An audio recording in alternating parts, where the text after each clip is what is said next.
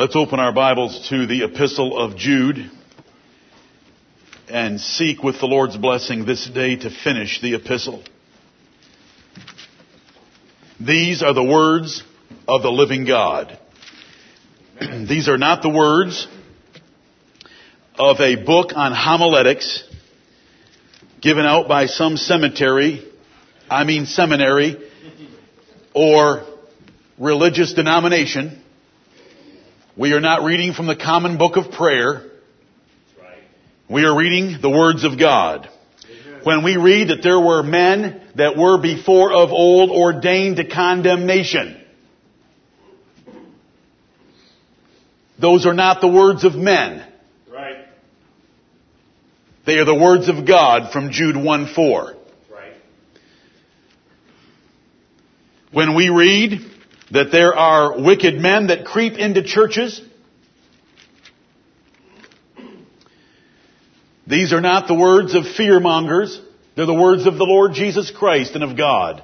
These are the wholesome words of the Lord Jesus Christ given to His apostles who in turn wrote them down for us. There are men that creep into churches that have the wicked character traits that we're going to read in this epistle. When it says that when they rebel against authority, that they show themselves brute beasts, made to be taken and destroyed, those aren't the words of your pastor. Those are the words of God against men who despise dominion and speak evil of dignitaries. Right. When it calls them clouds without water, that's not our metaphor, that's God's metaphor. When they're described as wandering stars, that's not my comparison for you, that's God's comparison. When we are told that they have reserved for them the blackness of darkness forever, that's not my threat. That's not our threat against them. That is God's promise against them. Right. When the Bible says they're sensual, when the Bible says that they love taking advantage of people who have more money, when the Bible says they have not the Spirit of God, when the Bible says that the Lord is coming with thousands of saints to judge them, those aren't our ideas or our words. They're God's words. Humble yourself right now with me before these words of the living God. Amen. This is what He wants us to read in Sunday school. This is our Sunday school. We are in the school of the Lord Jesus Christ and His apostles on Sunday. Right. Forgive me if you allow me the, the use of words. This is what we need. This is what little children need to be taught. That God is a judge and that He's coming soon to judge the ungodly for all their ungodly speeches and all their ungodly actions that they have ungodly committed. Yes, he used the word four times in one verse. And he didn't get an R from a red pen over it. It wasn't redundant. It's repetitive to get your attention. The Epistle of Jude. Let us take up in verse 12 and quickly cover some of the ground we very quickly alluded to last Lord's Day. These men that we are reading about creep into churches. They'll creep into our church. They crept into the churches Jude addressed. Paul described them as creeping into his churches. The Lord Jesus Christ addressing the seven churches of Asia in the second and third chapters of Revelation said they had crept in there. There were those there that held the doctrine of the Nicolaitans. There were those there that held the doctrine of Balaam. There were those there that claimed to be Jews and worshiped in the synagogue of Satan. They creep in and they have these character traits. We are to recognize the character traits so we can identify enemies in our midst. We are to recognize the character traits so that we don't have them. We want to hate everything in this epistle that's describing the wicked lest we end up acting like that or speaking like it. We want to see that there is certain judgment coming to comfort us. There's judgment now and there's judgment later. And we want to know that the Lord Jesus Christ by almighty power will preserve us unto his heavenly kingdom. And so we end the epistle. Amen. But that's a few verses from now. Verse 12, these are spots in your feasts of charity. The feasts of charity were a practice of the New Testament church that's referenced specifically only here. I do not believe or understand this to be the Lord's Supper. The Lord's Supper is called the feast in the singular in 1 Corinthians chapter 5 for one reason only. Not because there's feasting done there, but because it is the fulfillment and the antitype of the Old Testament feast of Passover. Right. The feast of unleavened bread. So it's called let us keep the feast in 1 Corinthians 5, 8, meaning the New Testament version and form of the Old Testament feast of Passover. Here we have plural. Here we have plural feasts modified not by the Lord Jesus Christ or by communion or by holy bread or by holy cup, but by charity. Feasts of charity. So that there's love involved. And then it says, when they feast with you, meaning that there was real eating going on. Real eating going on is not what takes place at the Lord's Supper. What did the Lord Jesus Christ teach in 1 Corinthians 11? If any man be hungry, let him eat at home. We understand these to be feasts of charity. Do we keep this apostolic tradition? Who's over there right now? Who's over? Gail and Chris are over there right now preparing a feast of charity. Uh, uh, which brother wants to stand and tell me how much you're paying for it? What's the price per head next door? It's a feast of charity. Do we have fatted, key, fatted calf feasts? Yep. Do we love our fatted calf feasts? Amen. Do we have them sometimes to restore sinners? Right. What do you pay for that dinner? What it actually costs? Thankfully, no. Do we have potlucks? Do we have picnics? When we have a potluck, the distribution is made to all and all bring something different so that those that don't have as much get to eat as well as those that have more. Right. It's wonderful. It's a feast of charity.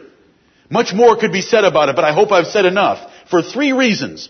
It's called feast in the plural, and never is the Lord's Supper called feast. It's called a feast, singular, for one reason, because there was one feast per year called the Passover where blood was remembered. And the New Testament communion is the fulfillment of that singular feast. These were feasts plural. They're called feasts of charity, meaning that they're for the purpose of loving the brethren. And there's feasting involved because the next clause goes on to say when they feast with you, they do it without fear. They're eating.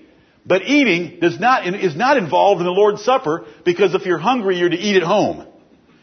For those reasons, we understand this to be feasts of charity, meaning meals that the poor are able to partake of right along with everyone else in the assembly and fill themselves at the, benef- at the, at the cause and the benefits of the church. They pay for it. but notice, that's not what, that's not the real lesson here. But you know, you gotta read every word of God. Amen. But because there's a, there's a little practice there of the apostolic churches.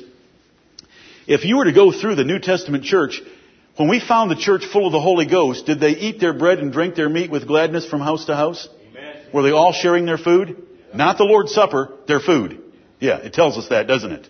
Did the apostles in Jerusalem tell the apostle Paul when he left them, they said, we have one more thing we want you to remember. To take care of the poor. Did they, did they tell him that? That is a part of apostolic Christianity. We share all things common. And that, these meals help others to have food at the expense of those that are able to pay more for it. It's a wonderful setup. Right. It's the Lord's welfare system. For the welfare of all. But the lesson that we want is these are spots in your feast of charity. These men that creep into the church that are false brethren and false teachers, they're spots. They, they spot the wonderful thing that a feast of charity is. When the church is getting together to eat a meal for the benefit of the poor particularly, and for the fellowship of all, they spot it. They corrupt it. They pollute it. Because they're not real believers. They don't really love the brethren. They love themselves. They're self-willed. They're presumptuous. They're selfish. These are spots in your feast of charity when they feast with you, feeding themselves without fear. Notice the feeding. I hope I've made my point enough. There's more that can be said, but we just need to move on and get the lesson that Jude has for us. When false men creep in, they spot what we're doing. They pollute it. They corrupt it because they don't have the fear of God. They're not doing this out of fear of God. They're doing this just to make a public show because the church is having an event. Lord save us from such. Let it never be true of us. When we go to a, a fatted calf dinner of our church, or when we have a potluck, I hope you're bringing as much as you're able to comfortably afford to bring and that you're excited to share a little bit of extra with the rest of the church and that you're coming out of the fear of the Lord to do it. That will separate us from the rest of this crowd. We must be sincere because these men are not. There's another metaphor beginning in the middle of that 12th verse. Clouds they are without water, carried about of winds. Now a cloud in the Bible was something good. When you're in the business of agriculture, you look for clouds. Do you remember when Elijah fell down his face? They hadn't had rain in three and a half years. And he got up and he looked out to sea and he saw this little cloud. yes, a little cloud starting to rise out of the sea. He got excited because a cloud meant rain could be coming. But these are clouds without water. They look good. They sound good. But they don't bring the refreshment that we all need. They don't bring the nourishment that we need. They come, they look, fl- they look fluffy, they look like a cloud, they look like they ought to nourish us and refresh us, and they don't. So, what's the lesson for us? Let's make sure that we're nourishing the church of God. Every single one of you has a role that you can play. You can nourish someone. You can nourish someone by just walking up to them today and saying it is so good to be in the house of God with you today. That, that's a little bit of nourishment right there. That's refreshing. Like a little bit of rain on a hot day. But they have none. You know, real nourishment and real refreshment is our pursuit of each other's souls to encourage each other and provoke each other to love and to good works. Now that's a cloud that has a lot of water in it. But these are clouds without water. These aren't my metaphors. These are God the Holy Spirit's metaphors. These wicked men are being compared to various things.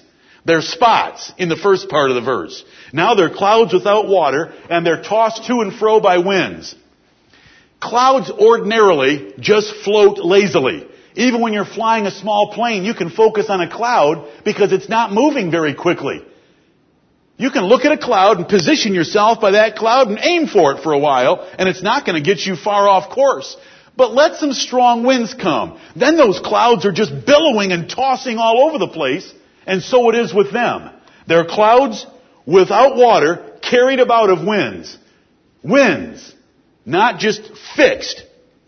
This is a theme that we're going to get from these kind of men that creep in. They're up and down, back and forth. They're full of zeal. The zeal disappears. They're full of verbal agreement with the church and praise of the church, then it disappears. Up and down, back and forth. But no lasting refreshment or nourishment. We don't want to be like that.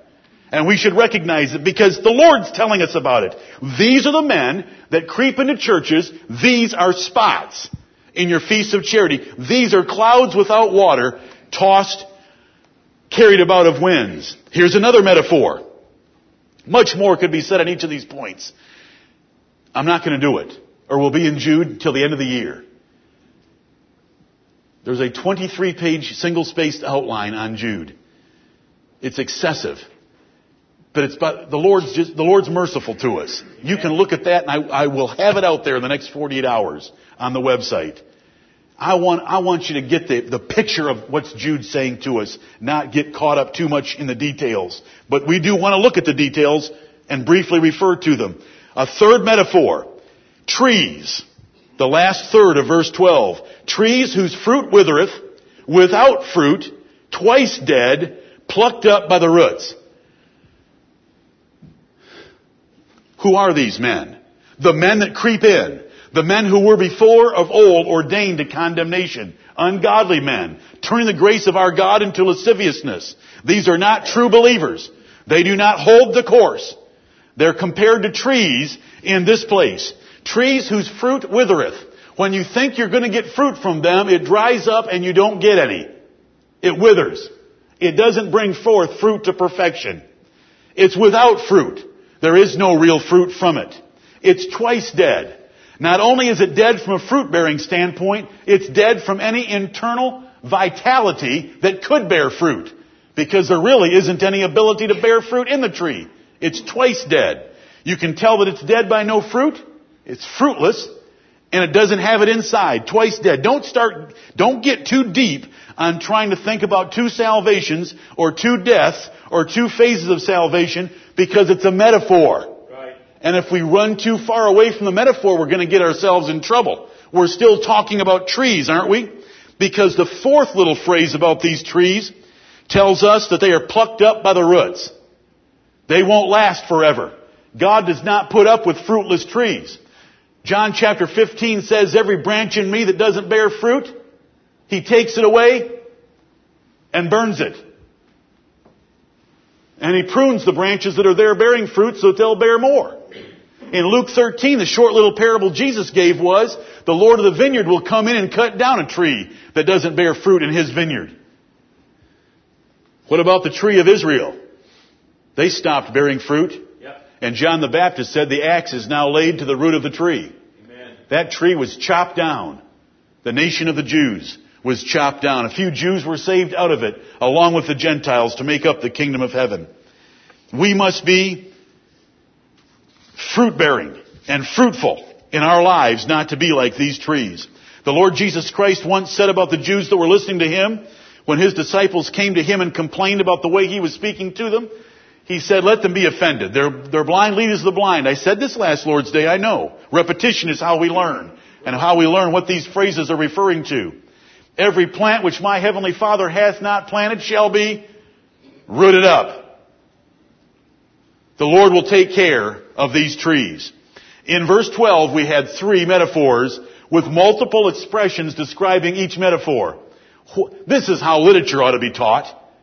You don't need to read the hallucinations of some pagan in your literature class as a freshman in college. Right. When you take English 200 and it's English literature, that's the worst course you can take in college. They'll make you read the pagan hallucinations of dope smokers, idiots, sexual deviants. And you're going to try to have to figure out what did they mean by this paragraph about incest and bestiality? What did they mean about bestiality? Why not read Jude 1:12 and figure out all that's meant there? Wouldn't that be a good lesson in literature? Amen. With some value. But we've got another metaphor in verse 13. Raging waves of the sea, foaming out their own shame. They look loud, they make a big boisterous presentation, like the waves of the sea do. But that big wave that you see way out there that comes over the top and has a huge white cap and that men are even able to jump on a surfboard and surf down the side of it, it's so huge, how big is it when it gets to shore? It's foam. It's foam. And this is what the Lord thinks of them. This is what the Lord thinks of all the wicked. He says the wicked are like the troubled sea, casting up mire and dirt. There is no peace, saith my God, to the wicked. Do you know what we want to be like? Still waters. Calm waters. Deep waters that provide refreshment for men. We don't want to be raging waves of the sea that come in and make a big show and then end up in a bunch of foam. We want to continue. We want to be a, a place of deep water like the well of Bethlehem where David would, would in his, in a dark moment in his life, wish for the waters of Bethlehem raging waves of the sea, foaming out their own shame. I promise you in the name of the Lord Jesus Christ that every false teacher and every false brother will be exposed for his falseness. In 2 Timothy chapter 3, the apostle Paul said, they shall be made manifest to all men as they were, meaning Jannes and Jambres. Right. Jannes and Jambres turn water into blood. Two magicians of Pharaoh by name in 2 Timothy chapter 3. They could turn water into blood in front of Pharaoh to hard, help harden Pharaoh's heart. But they reached a point where they could not match Moses the prophet. And their folly was made known to all men. And do you know what they had to say to Pharaoh? Amen. Pharaoh, you just saw the finger of God. Right. Amen. I hope Aaron shouted amen. You just saw the finger of God. Their shame was made known that they were just little pretenders. Little pretenders, little gypsies that could do a few little things, but nothing like Moses. And these men will turn into foam at the shoreline. They're called wandering stars, another metaphor. What a sentence. Wandering stars. Remember, I went over this last Lord's Day. Stars are fixed for navigation when you're out on the ocean and there's no street lights or street signs. There's very few street signs out in the ocean telling you, turn right on I-85 and, and go south for 147 miles and you'll hit, hit Atlanta. There isn't anything out there like that in the ocean. But there are stars in the heavens. And navigators have known for years how to plot by those stars and chart their course. But a wandering star, like a planet, because a planet looks like a star, except it's moving. If you plant your naviga- if you chart your navigation on a planet, you're in trouble. Unless you know the movements of the planets in relationship to the stars, which is a whole lot more complicated than knowing the positions of the stars. Right. Or a comet. Or a meteor. Now that's a real wandering star. It just flat out gives a burst of light across the sky and it's gone. We don't want to be like that. We want to be fixed lights in the church of the Lord Jesus Christ. That men can chart their course by seeing our lives, they never vary. They're fixed. They're always pointed heavenward. They're always based in the Bible. And others can follow us. Can chart their life course by us. That's what we want to be. That's the difference of a child of God and a pretender. Wandering stars. Oh, there's more that can be said. Do you know what Daniel was told by the, by the angel to describe those that would turn many to righteousness? In Daniel chapter 12, they shall shine as the stars forever. Then it says this, to whom is reserved the blackness of darkness forever. Men that live like this, men that are inconsistent, men that are unfruitful, men that vary, men that change, men that wander, to whom is reserved the blackness of darkness forever. Can a carnal Christian get into this verse and still end up in heaven? In, into some of these descriptive phrases for a short period of time? Sure. Did David ever wander? Do we sing a song, Lord, I'm prone to wander? Right. Lord, I feel it? Yes, but only for a short while. They repent. Right. David repented. Moses repented. Even Manasseh repented. But these are character traits of the wicked. And the wicked will have these character traits. They will not really refresh. They will not bear real fruit. They will wander. They will foam out their shame. We must be calm and consistent. We must be constant. We need to be different from wandering stars. And to whom is reserved the blackness of darkness forever? These men that creep in, they were before of old ordained to condemnation. What is the condemnation? The black darkness of hell forever. You afraid of the dark? Wait until you're locked in darkness forever with the howling spirits of the devils. You won't have a light switch to turn on. You won't have a night light to help you. There'll be no light. It'll be the blackness of darkness forever. Peter would say it's the mist of the blackness of darkness forever. That day is coming for all the wicked, and the wicked can be identified by the character traits that are right here in this epistle. We don't want any of these character traits to touch us. We want to be fruitful. We want to be constant, consistent, calm, continuing in the gospel and the faith once delivered to the saints. Loving, not spotting up the feasts of God without hypocrisy.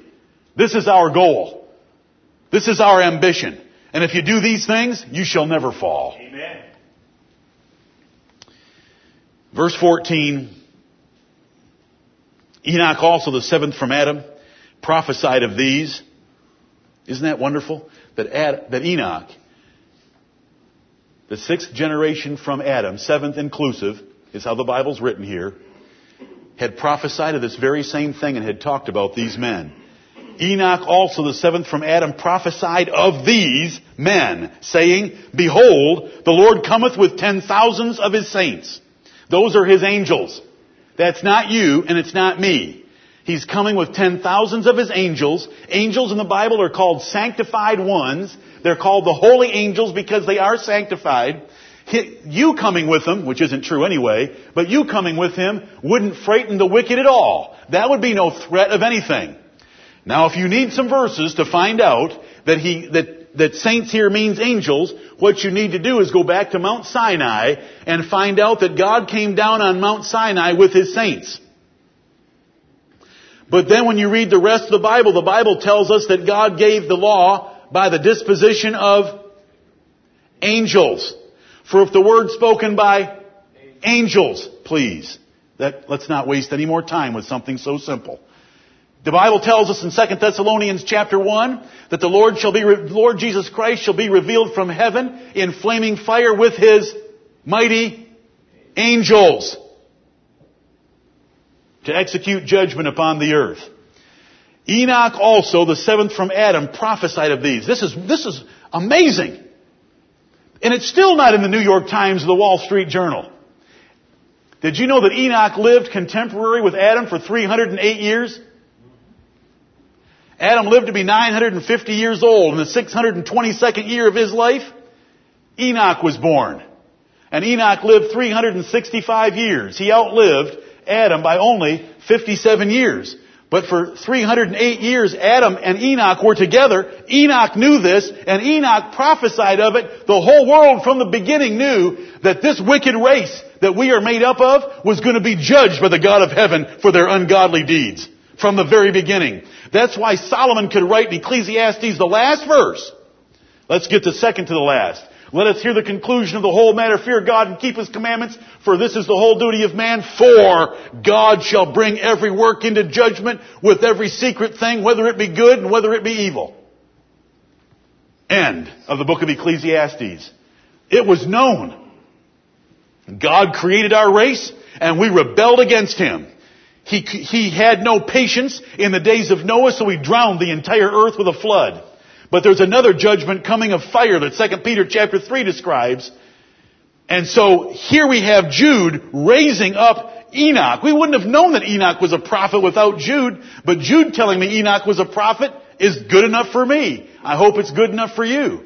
Paul telling me that Pharaoh's two Egyptians were named Jannes and Jambres is good enough for me, even if Moses didn't give me their names in the first five books of the Bible. We believe and trust the whole Bible. And here Enoch was a prophet. And what did he prophesy about? If you'll sow a seed, you can reap riches. If you'll put a 20, if you'll give us a 20 every week for the next 40 weeks, God will give you 40 blessings. That's Mike Murdock. That's Benny Hinn.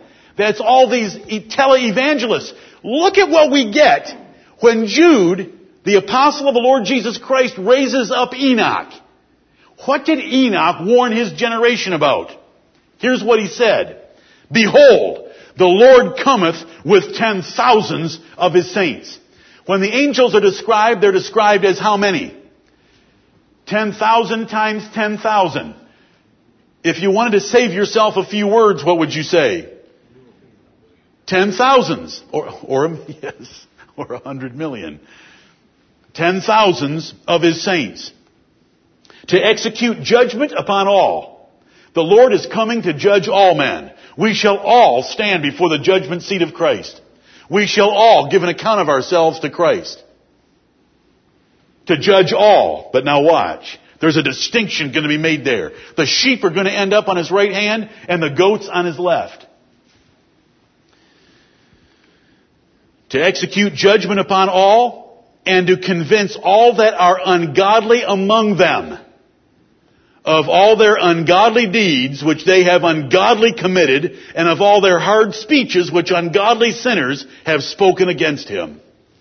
Brethren, let's never speak against the Lord Jesus Christ. Let's never speak about God. If God takes your favorite child, don't blame God. Don't get angry with God. If you have a child, it's a gift from God. He gave you that child on loan, and He has a right to take it again. The Lord gave, and the Lord take, hath taken away. Blessed be the name of the Lord, is what Job said. And how many children did Job lose that day? All of them. How much, how many of how much of his assets did he lose that day? All of it. How about his health? All of it. Except his life. They were sore boils. I don't believe the Lord gave, I don't believe the Lord allowed Satan to give Job boils that he could spot and touch up with a little bit of calamine lotion and they were all better. He wanted to sit there with a broken piece, a broken Coke bottle and scrape himself. A broken piece of pottery. To execute judgment upon all. How are we going to have judgment executed against us? Our names are going to be found written in the Lamb's Book of Life and we're going to be judged righteous. But among all those that stand before Jesus Christ, to convince all that are ungodly among them of all their ungodly deeds which they have ungodly committed. We've got ungodly as an adverb, we've got ungodly as an adjective describing that is against God. It is not according to God's will. It is not according to God's word, the conduct of these men. Therefore, if our conduct is according to God's word, and if our conduct and our speech is like Jesus Christ's speech and his conduct, and like the apostle Paul, we're not in Jude. Jude 115 to have those ungodly deeds raised up against us. Right. Our ungodly deeds are held against the Lord Jesus Christ. The apostle Paul said, I am persuaded that he is able to keep that which I've committed unto him against that day. And what had Paul committed to the Lord Jesus Christ? The safekeeping of his soul. Right. And it would be kept safe. And Paul was persuaded of it.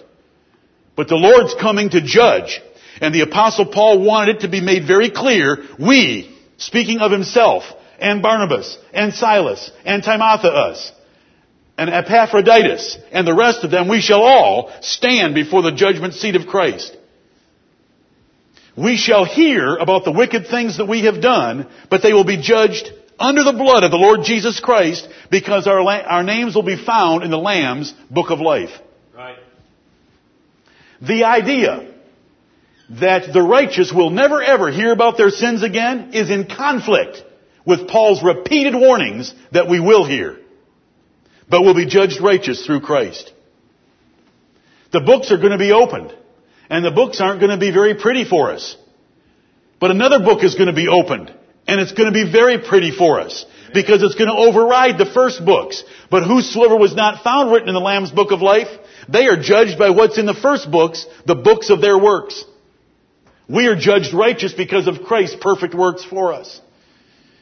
He's gonna, he's gonna comfort you with this before we get out of the epistle when he says, now unto him that is able to present you faultless. To keep you from falling and to present you faultless. You are in the hands of the Lord Jesus Christ and you're in the hands of God. You can never be lost. You can never fall in any eternal, legal, vital, or final way. Even if you may fall practically from time to time. What a warning here. What a warning. Verse 16. Further descriptions. This short little epistle. What is the purpose of the epistle? To help us identify wicked men that creep into churches. Then to help us know the character traits we ought not to have. Then for us to realize that God will judge all these men. Then for us to realize that we are preserved by the grace of God through Jesus Christ our Lord and will never be lost, and therefore all honor and glory, majesty and power and dominion belongs to Him forever. Amen. This is the epistle. But here we go. Another list. We have been given character trait, judgment. Character trait, judgment. Character trait, judgment. Here we are, back at another list of character traits. These are murmurers. There's some terrible things that came out of their mouths. You know that 15th verse told us, and their hard speeches which ungodly sinners have spoken against him. Have you ever complained against God? Brother, I think of your sister. I think of many others. They get angry at God. There's several in here that know a doctor who lost his wife early in life, very early in life. He was a Bible believing man full of faith prior to that. Now he's an agnostic, atheistic, profane speculator and skeptic against God and His Word and anyone who claims to follow either. Listen, your wife isn't yours. Your wife is a, wife is a gift from God on loan to you from God, and He's going to take her back to Himself, and in heaven you're not going to be married. Right. So get over it. Ungodly speeches that, that ungodly sinners have spoken against him. Don't you ever complain against God. You're not as smart as the guy sitting next to you. Thank God and praise His glorious name that He could save someone as dumb as you. Amen. Right. You're not as, you're not as handsome as the guy sitting next to you. Praise God, He can save someone as ugly as you are. Wonderful. Are you base? Did you grow up in a poor household and you don't have much to show? You weren't trained very well? Praise God He was able to dig into the, the wretches of life and save you. Right. You lived a dissolute life, you were rebellious and foolish. Praise God and thank Him that He saved you anyway. We don't rebel against God. We don't bark against Him. We don't complain. We don't care that we're too short. We don't care that we have a body disposition that tends toward fatness. We don't care if we're ugly. We don't care if we're not very smart. We don't care if our IQ test in school got us held back a year or two. Because God saved us anyway. Because you know what the Bible says? For ye see your calling, brethren, how that not many mighty, not many noble, not many wise, not many rich are called. But God hath chosen the poor things of this world, rich in faith. God hath chosen the foolish things of this world, and God hath chosen those things which are nothing to bring to nothing those things that are something in their own imagination. Amen. Thank the Lord for that. Right. Don't murmur. Murmur. Murmuring is to complain or to repine against things in low muttered tones. And, you know, This is, this just stinks. You all know what, mur- oh, what did God do to Israel for murmuring? We wear our thumbs out. Fiery serpents. Pestilence. Fire from heaven for murmuring against Him. Can you believe being taken on a vacation for the rest of your life? I'm sorry that you had to work so hard in Egypt, Israel. Let's go on vacation for the rest of your life. Let's go take the land of Canaan. You should read the brochures about this vacation place. It's flowing with milk and honey. They've already got your houses built for you. Your vineyard's already planted so there's great big vines in there. The wells are already dug and they've already been shopping at the best stores because the houses are filled with all good things. Right. Can you believe it? And you get to live there forever. You don't have to build the house, dig the wells, plant the vineyards. You're going on vacation forever. And I'm going to come with you. And whenever you get fearful at night, I'll be a pillar of fire. Whenever you don't know where I am during the day, I'll be a pillar of cloud. Whenever you face your enemies, I'll destroy them. I'll chase them with the hornet. Five of you will put a thousand to flight. Whenever you come and worship in church, you don't have to worry if there's a burglar getting in. Leave your door open. Because I'll put in their hearts not to come after your things while you're worshiping me. Three times a year, far from home, in Shiloh or Jerusalem. Now, this stinking manna. I'm so sick of manna. So sick of manna. Cheap stuff. Yeah, it was cheap. The Lord gave it to you free every day. Right. It was angels' food. That's right. Did we have to eat this again? Well, Johnny, it's only the second time this month that we. Do we have to have that again? What do you mean again? We only have it once in a while. These are murmurers. Let's never murmur in the house of God. Let's never murmur anywhere. Teach your children not to murmur. Grumbling, groaning, moaning, bitching, complaining. That's a modern definition. You all know what that word means.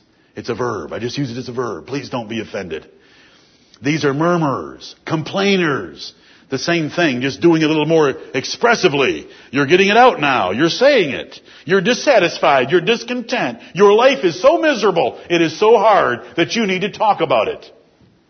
Lord, forgive us right now for all our murmuring and complaining. We are the most blessed of all men and we put Israel of old to shame with the blessings you've given us. We should never murmur or complain. Forgive us for every time we have ever murmured or complained. Through Jesus Christ our Lord. Amen.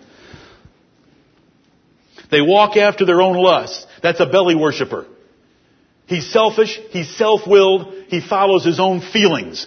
We don't follow our feelings, walking after their own lusts.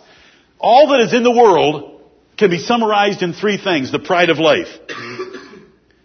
You do things because it puts on a show to others because you're full of pride. The pride of life is one category of sin. The lust of the flesh, something your body craves. And so you give into your body the lust of the eyes, something you see that you just think you have to have. Everything is wrapped up in those three categories of sin. Right there. Right. The devil used those three categories of sin in the Lord Jesus Christ. The lust of the flesh, turn those stones into bread and feed yourself. He showed him all the kingdoms of the world and said, look at all these kingdoms. They can be yours if you'll worship me. Lust of the eyes or the pride of life. Then he took him up to the top of the temple and said, listen, this scripture is written about you that you can cast yourself down. The angels will bear you up. The pride of life. He dared the Lord Jesus Christ to put scripture into force to protect him. All three of those, they follow their own lusts. We don't go by feelings. We don't go by lust. We want to go by the spiritual drive that is propelling us by our new man. We set our affection on things above, not on things on the earth. They're murmurers, complainers, walking after their own lusts. I have to have meat. So God gives them quail, but puts leanness into their soul. God can give you the things you pray for, and if you don't pray for spiritual blessings first in line, He can give you those natural things you pray for. He may not, but He may give them to you and put spiritual dullness, deadness, and leanness into your soul. Right. Been there, done that, felt that, knew that, and could not get out of that until God let me out. It's horrible. Walking after their own lusts. Let's walk after God's own will. Let's at- walk after God's own words, not after our own lusts. And their mouth speaketh great swelling words. They use good words and fair speeches to deceive the hearts of the simple. Romans 16. They use faint, with faint words, they make merchandise of men. 2 Peter chapter 2 and verse 3. They allure through the lust of the flesh, through great swelling words of vanity. 2 Peter 2, 17 through 19. So there's a lot of talk. There's a lot of foam. There's a lot of praise. There's a lot of flattery. Feigned words, swelling words, puffed up words, pompous words. Their mouth speaketh great swelling words. But remember, they're wandering stars. They're never the same. They're fruitless trees. They're waterless clouds. And so on. But oh, there's always good words. At all times, we should be keeping two things in mind. Jude is helping us identify pretenders. But then after we get that absorbed in just a few seconds, we should be thinking, am I guilty of that? Do I use puffed up words about my love of Christ and my love of God's Word and my commitment to the kingdom of heaven? Is my, is my heart and my life and my feet and my hands as committed as my words? We must ask and answer. Having men's persons in admiration because of advantage. That little clause there, having men's persons in admiration because of advantage, compared here and compared with 2 Peter 2, 3 and 2 Peter 2, 17, is showing respect of persons and admiring men in order to get an advantage from those that have more of this. Having men's persons in admiration. They admire men, flatter men, and with feigned words, flatter those men so that they can make merchandise of them through covetousness. 2 Peter 2, 3. Remember, we have a commentary on the Epistle of Jude, and it's 2 Peter chapter 2. Having men's persons in admiration because of advantage. They want to get the advantage of the rich Because the rich can do more for them than the poor can. Do you know what James chapter 2 tells us in the first nine verses? My brethren, have not the faith of our Lord Jesus Christ in respect of persons. Those two things do not go together. We do not have the religion of the Lord Jesus Christ and any respect of persons. If a man comes into your assembly, this is all James 2, 1 through 9. If a man comes into your assembly with good clothing on and some nice rings on his hands, don't you dare sit him up in the front in some illustrious seat. Don't you know that it's the rich that bring you before the magistrates and whip you for the gospel of Jesus Christ? God's chosen the poor rich in faith. Right. James 2, 1 through 9. But these men will tend toward those that they get advantage from. They will tend toward those that can return favors to them. They will tend toward those that can make them happier. This is a warning to all of us that we want to spread our affection and our service throughout the whole church. It is so tempting to want family or to want friends, but we need to serve and love the whole body. In Luke chapter 14, Jesus would put it this way, when you have a feast, don't bid your family, don't bid your brethren, don't bid your friends, bid the halt, the lame, the weak, and the blind, because they can't return the favor. I'll take care of returning the favor in the great day of judgment, is what Jesus Christ said. This is very important for us. At each point, we are thinking, so if there was a pretender among us, we would notice that that pretender had his circle of friends and pretty much limited himself to that circle. Then as soon as we've got that thought settled in our minds, we need to ask ourselves, do I spread my attention, my affection, my prayers, my service, my food, my favors, do I spread it fairly among the whole church? When Paul addressed Timothy, he got this serious in the middle of a personal letter.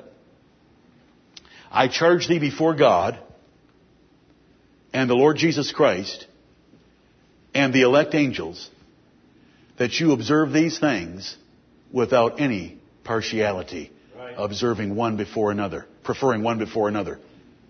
That's serious business, and it's a fault of wicked men. You think you are better than someone else in this assembly because in an IQ test you scored 93, which is near retardation, and they scored 91?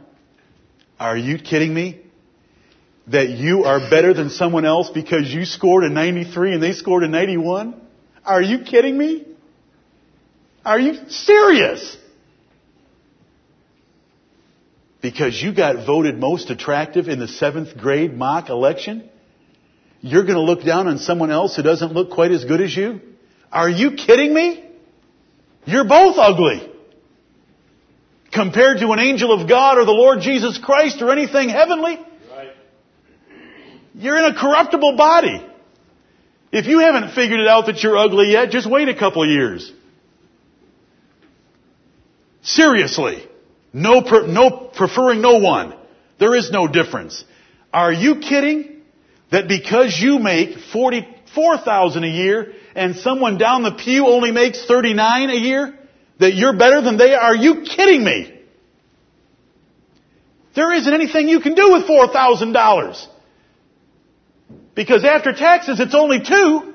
What are you going to do with it? You are no better than they. The Lord owns the cattle on a thousand hills and all the silver and the gold. We can't measure ourselves by any of that stuff. What we need to measure ourselves by is faith and grace. And we're both rich. We're all rich. We're the sons of God. We're all equally rich. We're all equally attractive. Do you know what our bodies are going to look like in heaven? They're all going to be glorified. Do you think they're going to be beautiful? So, the point being, we don't want to make any difference. Having men's persons in admiration because of advantage. We're not going to admire anyone in this assembly above anyone else. We're going to try to admire everyone equally. We're going to try to give equal attention to everyone, equal affection to everyone, equal service to everyone, based on need, based on situation. This is a must for our church to please the Lord. Right. Verses 12 through 16, we've just covered them. God's told us the character traits of the wicked. We should be able to identify these traits in other men.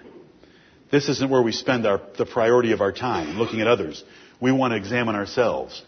Why don't we work on the beam that is in our eyes before we perform eye surgery for the speck of dust in someone else's eye?